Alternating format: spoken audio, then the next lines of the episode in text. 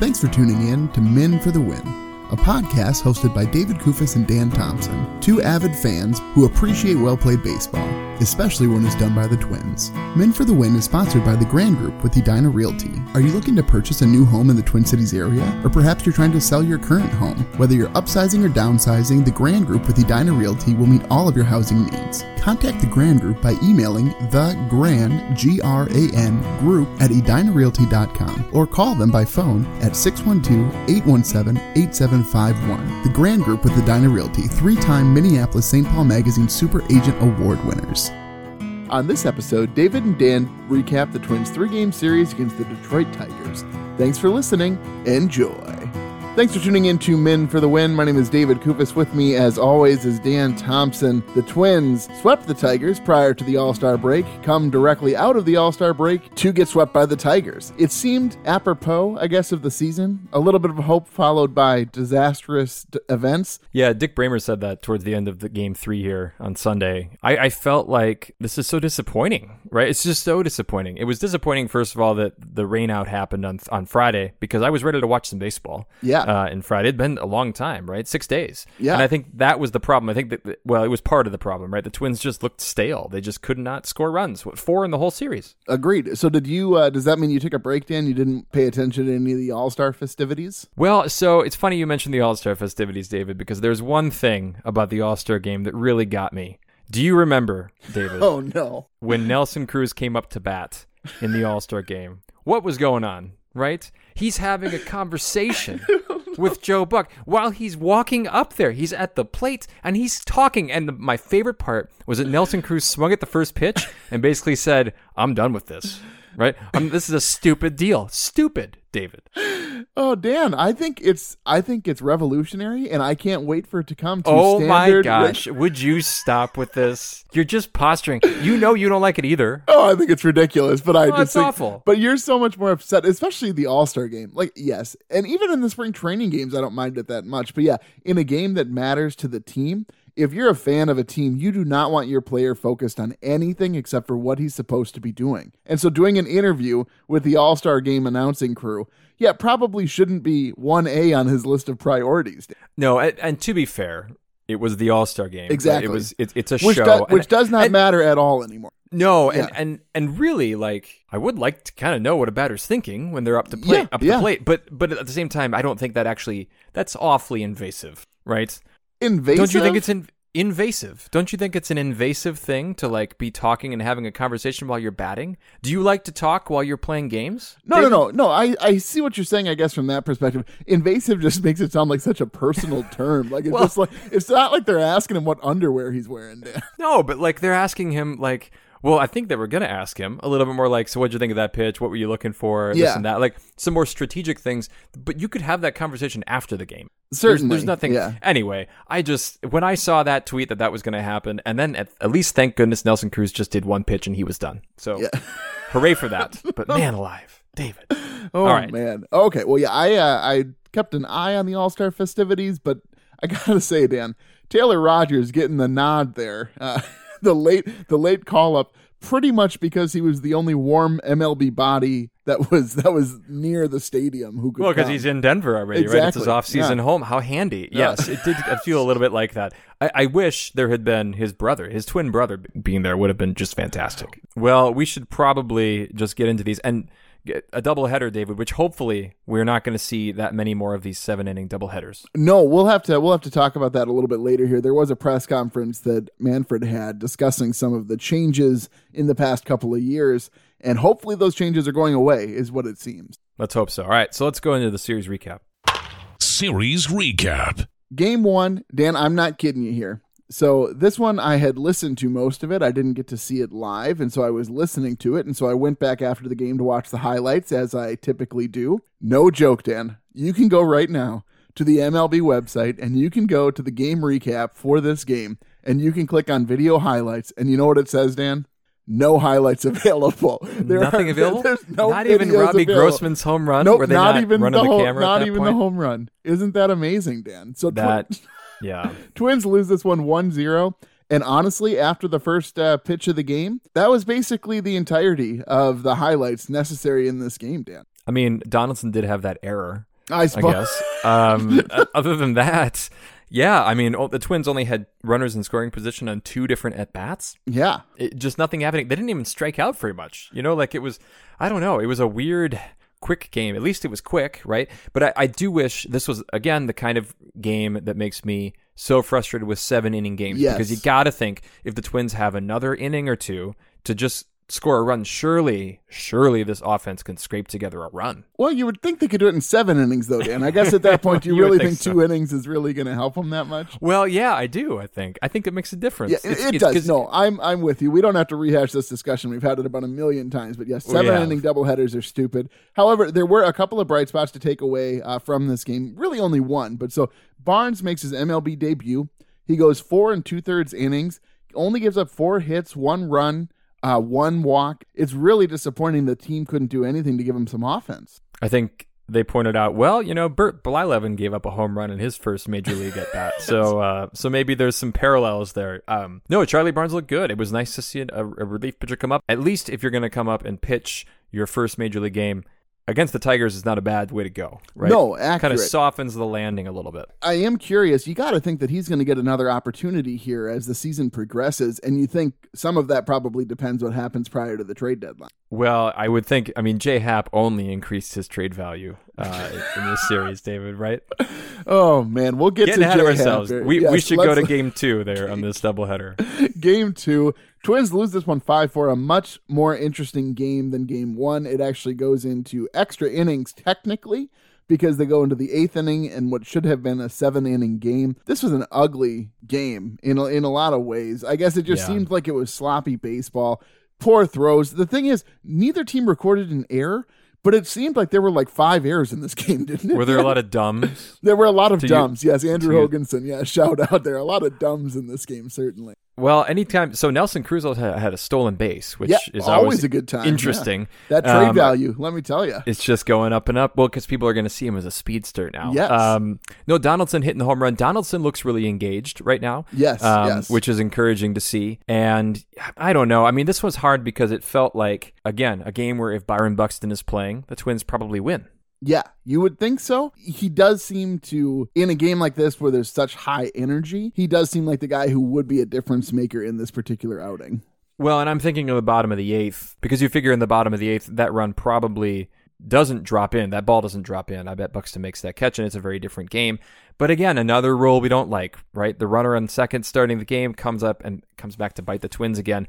And and I see they didn't do your Rogers Robles order. No, I think that was the really the bigger problem. That's the problem here, Dan. I don't know how many times. Here's the thing: if it didn't prove to be so consistent that that happens when the order isn't used, then I wouldn't be I- saying it as often as I do. no, this you are. What, what's the conf- It's confirmation bias, David. Right? You only notice the times when it doesn't work. no, not if the stats bear it out. that that's Dan. true. Well, do you?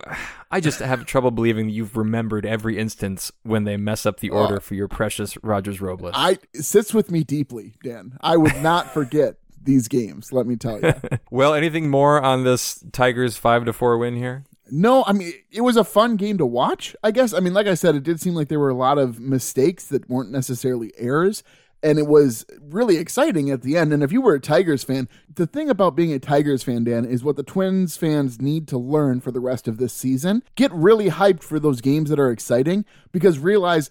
In the grand scheme of things, this game doesn't particularly matter. Well, and a couple things about Tigers fans then, and this is more for the whole series in some sense, but they're watching Miguel Cabrera here in Yeah. kind of his twilight. They're getting to watch a Hall of Famer here chase. Yeah, I forget how many home runs he has now, but I mean, to, to be able to chase records, that was fun. It's it's fun to see things like a walk off hit from a Hall of Fame guy. I mean, Yes. from a baseball standpoint, you're right. That was a really exciting game. Also, Akil Baddoo, um, the Twins cast off, has looked really good lately for the Tigers. Well, it, it's an interesting story. So you can read um, on the Athletic. Gleeman had an article for whatever reason, just adding insult to injury as far as the Twins season is concerned. Gleeman writes an article about the players that the Twins have given up who are raking in the majors currently, and Baddoo is one of them.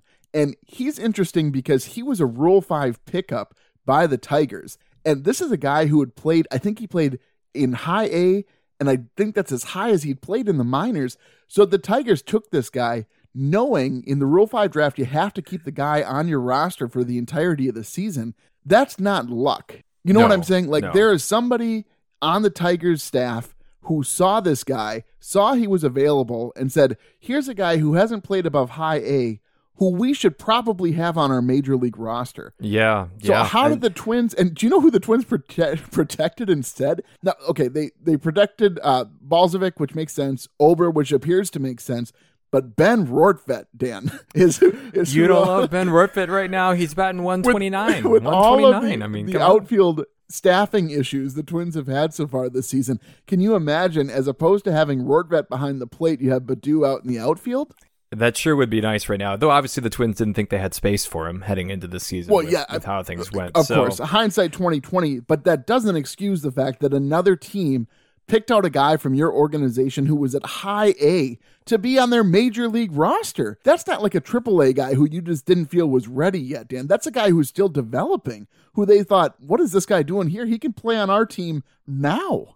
Well, but the Tigers have room for him, right? The Tigers aren't No, any good. no, I mean, they, no, they can I don't take care. risks No, like that's- that no. too. So Well, yes, I okay. So if that's your argument that it was a high risk, high reward situation, no, there, there's just the the chances that they did this off some dumb luck or just well, let's just take a chance on them. They had firmer data than I think you're probably giving them credit for. I'm not suggesting that they didn't have an inkling. I'm just saying they can afford to give that spot to a guy because even if if Baddoo turned out to be nothing this year, well, they're not going to win the division this year anyway. And so, what's one year of a guy that you're really high on? I, I agree with that. I just think it was a it was an argument where the Twins thought they were going to be better this year. If the Twins didn't think they were going to be very good this season, they probably would have kept him and they would have gotten rid of Rortvedt. But but that's assuming that the Twins would have had him on the major league roster at some point this season, which it doesn't yeah, seem to me. and maybe not, but they A. didn't need to, right? I mean, because they would have just let him have more at bats at AAA. I think it's just a good situation for Akil Baddoo. I think it's a Well, yeah, and- for and the looking at- player, certainly. It just makes the Well, Twins. yeah. It makes the Twins scouting staff look stupid. I guess. Is what I think, but. say. But this happens to every organization, right? Like in some sense, you're going to lose guys that you like Yeah, because you yeah. don't have space for them No, at any given time. I'm not. You're making it seem as though what I'm trying to say is that each time a guy leaves an organization and succeeds elsewhere, the team that lost him made a giant mistake. That's not really the case. But I'm saying in this particular situation, Dan, clearly he was undervalued. well, yes, I could totally agree with you there. And again, I'm looking at the Detroit lineup today. Akil Baddoo, Jonathan Schoop, Robbie Grossman batting one, two, three, and they they killed the Twins this series. Absolutely. Well, let's. That's a good segue here into Game Three because Schoop, Dan, Schoops looks like the 2019 Schoop. He this seems to happen frequently with Schoop. I feel like and maybe this is again just recency bias, confirmation bias. I feel like Schoop hits the Twins really hard.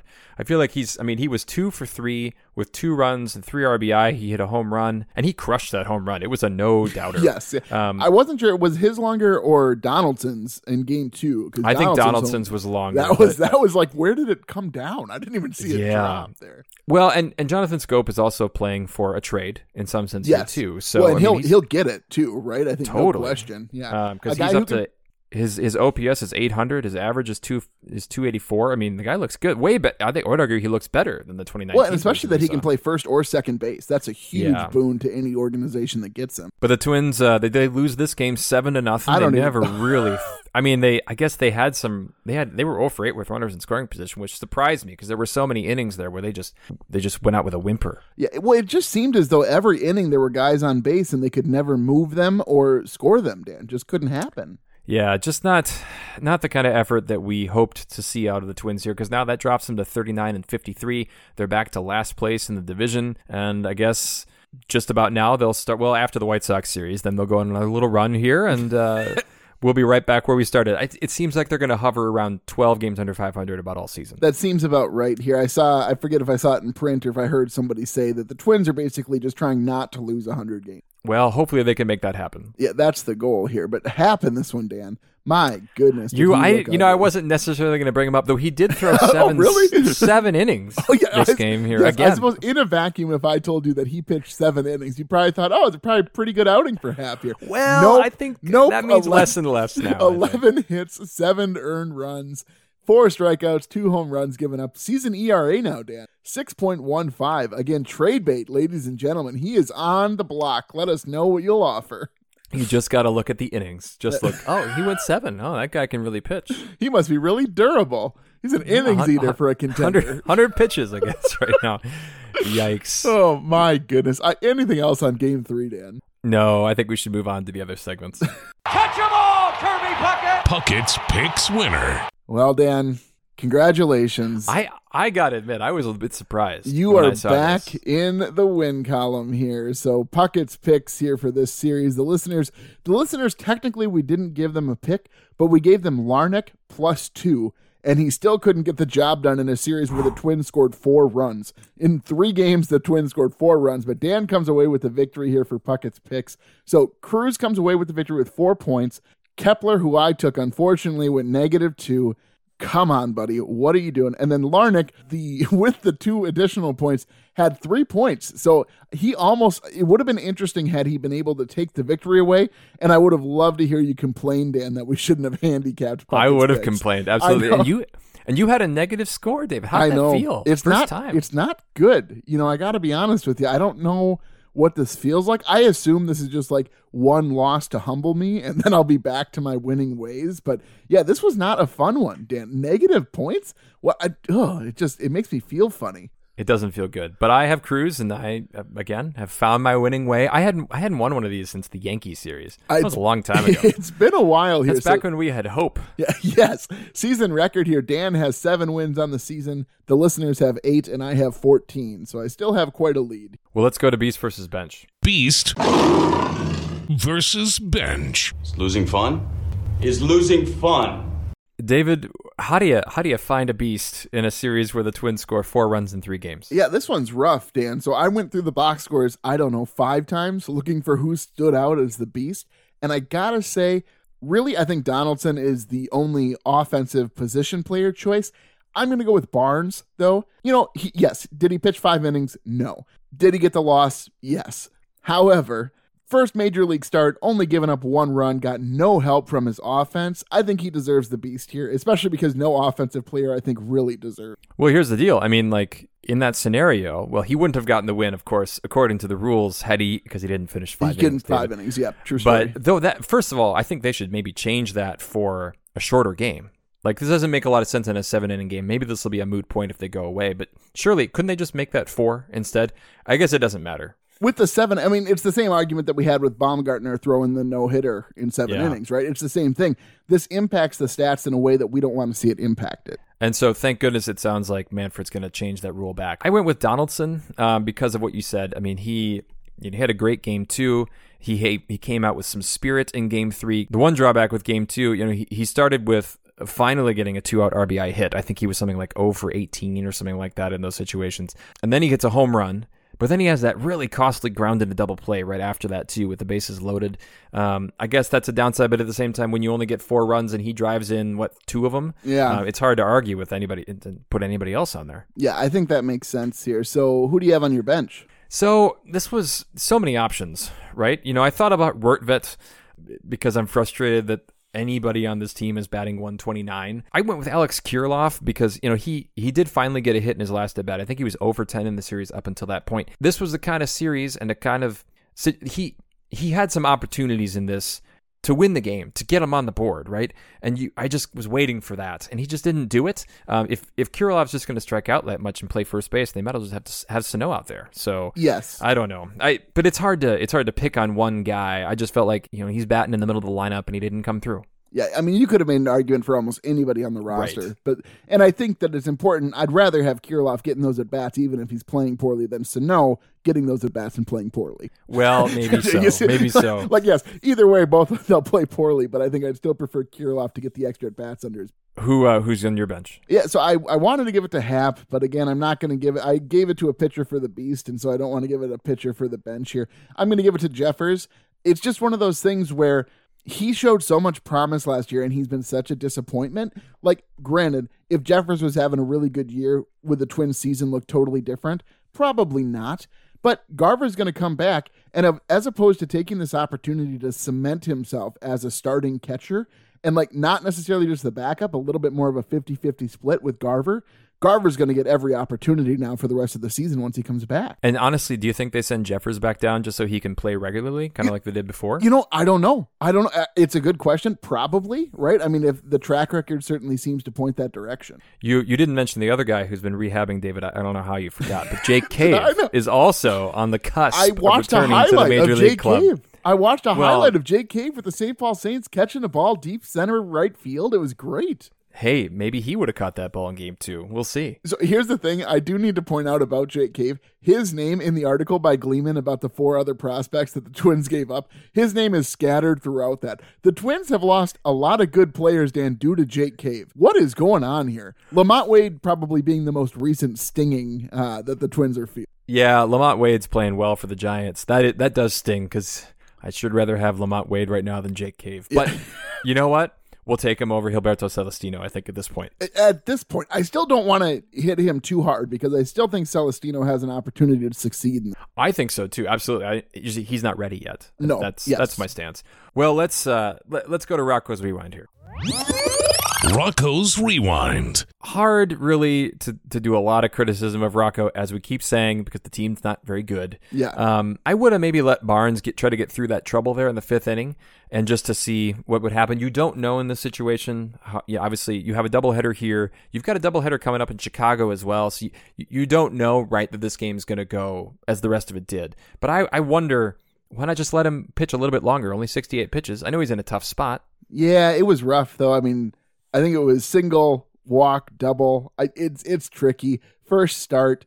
I can understand because it's still a winnable game at that point, so you don't want things to get out of hand. I mean, they only scored one run so far, so I understand the uh, the move by Rocco here. I agree though. At this point, the perspective does need to be a little bit different. Where yeah, let the guy pitch, but then again, Dan, if you're gonna say, oh well, he should have pulled Barnes in this game, or he shouldn't have pulled, then he should have pulled Happ, or he shouldn't have pulled Happ. You know what I'm saying? Like you kind of can't have it Yeah. both ways, I guess. Oh, I was just gonna say I would have pulled Happ in game three, and I originally thought about leaving Barnes in, and then I, as I looked at like what had happened thus far in that game and when he got pulled, I was less willing to extend him the benefit of the doubt to continue pitching. But Happ absolutely should have been pulled. Well, okay, so a, a couple things there, and I guess we're we're kind of talking about both of our rewinds at, at one point here. Yes. We have seen with Rocco how he treats Bailey Ober, for example. He's very protective of Bailey Ober, right? Doesn't want to get him into a, into a bad situation. He's had a, a quicker hook on him. I think he knows what he's got with Happ, and also by the time Happ gave up that next home run, it was five nothing. um, so it's a little. I can I can see where you're like, well, we have again this four game series coming up in Chicago. Maybe we just let Happ kind of swallow another home run, whatever it takes. I, I don't know. I, I think the fact that they so the two factors that, that I see that are a little bit unique or different at least is that Barnes is pitching. He's the first starter of a seven game stretch, and then you've also got a, a veteran in Happ at the end of a series. Does that make sense? Yeah, I, I guess. I don't know. The biggest thing that I'm upset about, though, Dan, is one that you already mentioned the Rogers Robles combination being used Well- incorrectly in game two, leading to the loss, of course. We'll see. I again, I would argue it didn't lead to the loss directly. Absolutely, it did. That's it. That's how it works, Dan. When you don't do the combination, the Twins lose. All right, let's move forward here, David. I'm tired of arguing with you about that. Minnesota Moment. That bloop single in game two just grated me. I talked about this earlier a bit where obviously if Buxton's out there, he makes that play. Um, I think Jake Cave makes that play. Just it, it revealed that lack of depth the Twins have had at center field where the fact that Nick Gordon is out there doing an admirable job. This is not a slap a slap against Nick Gordon because I think he, the guy has not really played center field at all. Yeah. Right? You and I have played about as much major league center field as he has before this this season. That's the kind of play that they just haven't made. And defensively, man, they've been bad in in a way that we thought they were going to be so much better defensively with with a guy like Simmons out there. And sure enough, it, it's it's actually made them worse overall. Yes. seems. Well, what's your moment there, sir? Yeah, so it's got to be. I think in game one is when this play took place. But so there was a sharp liner hit to Donaldson. It, it bounced once, and Donaldson couldn't handle it. Simmons plays the deflection beautifully and tosses to first to get the out. Just a cool play and like a heads up play by Simmons because typically the shortstop isn't really backing up the third baseman, right? Like the left fielder is typically coming in to protect against an error from the third baseman. So for Simmons to be so alert to get the play and still get the out at first, I think that's what's even more impressive is not that like he like caught the deflection and kept it to a single. No, he caught the deflection and then fired over to first to get the out. I just thought it was a really cool play. All right, well, let's go to the musings. I just don't know how it can get any better. Mauer's Musings. So I, there's been a lot of talk in the news here about the Twins trying to get an extension out of Buxton as well as Berrios. There's been a little bit more information released about the Buxton extension, but the Buxton deal that the Twins are offering seems to be a long term deal worth $70 million with incentives. And that's the extent of what we know. And what's been sort of speculated by the Twins media is that if Buxton doesn't take the extension, the Twins are going to look to move Buxton. Now, whether they move him this trade deadline seems unlikely, I think, at this point, but over the course of the next offseason seems much more likely, especially if they can't lock him up on an extension. So, my question is, Dan, do you, if you're Byron Buxton, do you sign the deal with the Twins? I don't know. I mean, the competitiveness of him makes me think you don't. You come back, you play as well as you can, right? Because because he's always believed in himself Yes. in that sense. He's always believed in his ability, and he's shown the ability to to be able to step up. So perhaps he waits where the timing aligns a little bit more with his leverage, right? His leverage is playing well on the field when he's out there, playing to an all-star MVP level as he did in April. I don't know that I that I would take it then unless it's it's like like you said unless it's heavy laden with incentives. But I don't know that the union really loves those deals, especially for its big players. Right? They they want Byron Buxton to get a two hundred million dollar contract, and I don't know. Not I'm not saying that I would give him that. But please don't hear me saying that. I just Well, you would give him that, but the league well, won't. well, I might. Well, I would with incentives, right? I think that that's the compromise. I think that's a reasonable compromise for Byron Buxton because let's be honest, the guy has not played. He's only played what thirty games this season for the Twins. Yeah, that's my thinking is that the Twins offering a contract now is smart, especially if it is heavily based on playing time. Right? Like I think that's a big piece of it. If you have a base level of 70 million, that's a lot of money for Byron even if he may be worth 200 million if he doesn't sign the extension. But the thing is, Dan, if he's not worth 200 million, he's going to be worth considerably less. It's not like 200 million is like the cap and then he might just play a little bit worse than that. No, it's all going to be based upon his health. So if the incentive is particularly whether you're on the field or not, the way that the Twins have layered out this contract, I assume with the incentives, it's the best of both worlds for Buxton because he can still make a lot of extra money and he wouldn't even make that money if he's not on the field to get a larger contract later. That's a good point. And, but again, I come back to I don't think the union likes those deals. In, in a league that has guaranteed contracts, Yeah. you want to get as much money guaranteed as possible. And he's probably thinking, or he could be thinking, or his agent is thinking, Buxton, somebody will pay you more than that. Well, and here's my issue too. So I, I've seen some people critical of this on social media and things like this of, well, why would you give Byron Buxton any money until he proves it? Well, Byron Buxton is the Twins' best ticket to a World Series Yeah. right now. And so if he is healthy and he plays, he gives them a chance like nobody else right now to win a World Series. Even with Buxton on your team, though, you can do nothing without pitching. Uh, that's true too, and that and that's where the Berrios deal comes in, and I think they need to pay Berrios too because he's entering his prime. It's different than the other times when they've had great pitchers, and they really haven't had that many great pitchers in the last 15, 20 years, right? I mean, we can we can look at Johan Santana. Uh, There's a few. I mean, but the fact that we could name them is the problem, right? I It's mean, not like we have to remember exactly. 15 guys' names. We got to name maybe four. I, I think Berrios is a surer bet as much as Oh, anybody. right 100%, now, yeah. To to earn the twenty million a year at least that he would fetch. Uh, what do you have here from Mauer's Musings, Dan? So another guy we we have not talked about much this episode because he barely played was Miguel Sano, and I just wonder what is the plan here with Sano. He's been on the bench really as much as he's been in the field for the last three weeks, four weeks probably. Yeah. Is the deal, and I think this is the plan, but is it basically all right? Well, Nelson Cruz, when Nelson Cruz is traded, then Miguel Sano slots into the DH and he gets that regular playing time.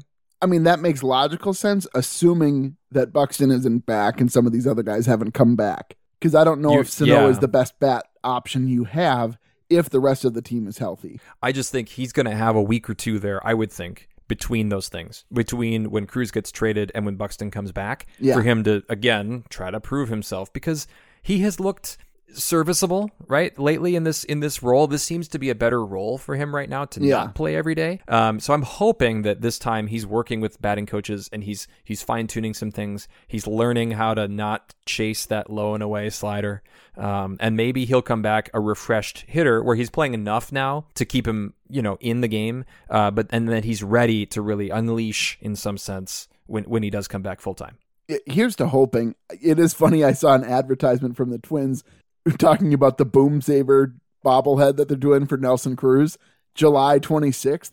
Ooh. that's pushing it there I am curious. What happens if he gets traded? Do they still do that giveaway? Maybe they just send them all to the next team, and they, and they just have them paint a new jersey, a new hat on there for You them. hope the team color scheme is somewhat close. Yeah. You hope so, right? Maybe they'll trade him to who's the Mariners are. They have kind of a blue in theirs, right? Oh. Maybe the Mariners have a bunch still from from earlier, from a few years ago you that they can just next. send out. Like the the older one has more wrinkles on the bobblehead. There you go. Yeah, Oh. compare them. Compare his complexion. Let's push here. Series grades, Dan Thompson. Series grades. David, I so badly want to be able to find some disagreement here. I There's just, none. There's none I to be just had, can't. Dan. But we keep seeing this, right? It's just feast or famine. It's an F because they they scored four runs in. I know it wasn't a full 27 innings, but you know, four runs, three games. It was bad. It was bad. I don't know what else you want us to say. Okay, let's go then here. Puckett's pick stand for the White Sox here. And we'll see you tomorrow night. Puckett's picks. So this is the part normally where I pick first, right, David? But I don't. Yeah. I'm not doing that this Yeah, time. You you're gonna have to pick first here after I the know. listeners, of course. Yeah, so the listeners took Donaldson here. I'm going back to my boy Arraez. I left you, Luis. I'm so sorry. I have returned, and I know that Josh Donaldson yelled at you. I'm sorry about that. It'll be fine. I am confident that you're going to show those White Sox what the deal is. Well, and maybe who knows? Maybe John, Josh Donaldson won't even be with this team much longer. Could I be. We'll so. I We'll assume if you're taking. Cruz. I have to take Cruz. There's nobody else here with, with any consistency right now. I, I I would love to take Sano, obviously, but uh, Sano's nowhere near No. being a full time player right now. So Cruz, until I'll tell you what, when Cruz is traded, then I will take Sano the next time, in good faith, to slot into that spot in my picks. It could be a good move. You never know. Well, I think that's all we got, David. Yeah, that's all. I think you want to send us out here, Mr. Thompson. I do. Well, folks, if you like what you hear, please tell a friend. You can follow us on Twitter at Min for the Win. You can find our Min for the Win Facebook page as well.